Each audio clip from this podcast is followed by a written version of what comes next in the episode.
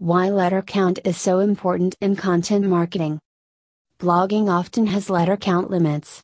So, if you want to publish your articles on top websites, you need to follow letter count limitations. When it comes to write blogs for websites, you have to write lengthy contents, or while creating posts for Facebook or other social media sites, you need to write short posts. The online letter count tool helps you to count the words, characters and letters accurately. It means by using online letter count tool, you can keep track of them,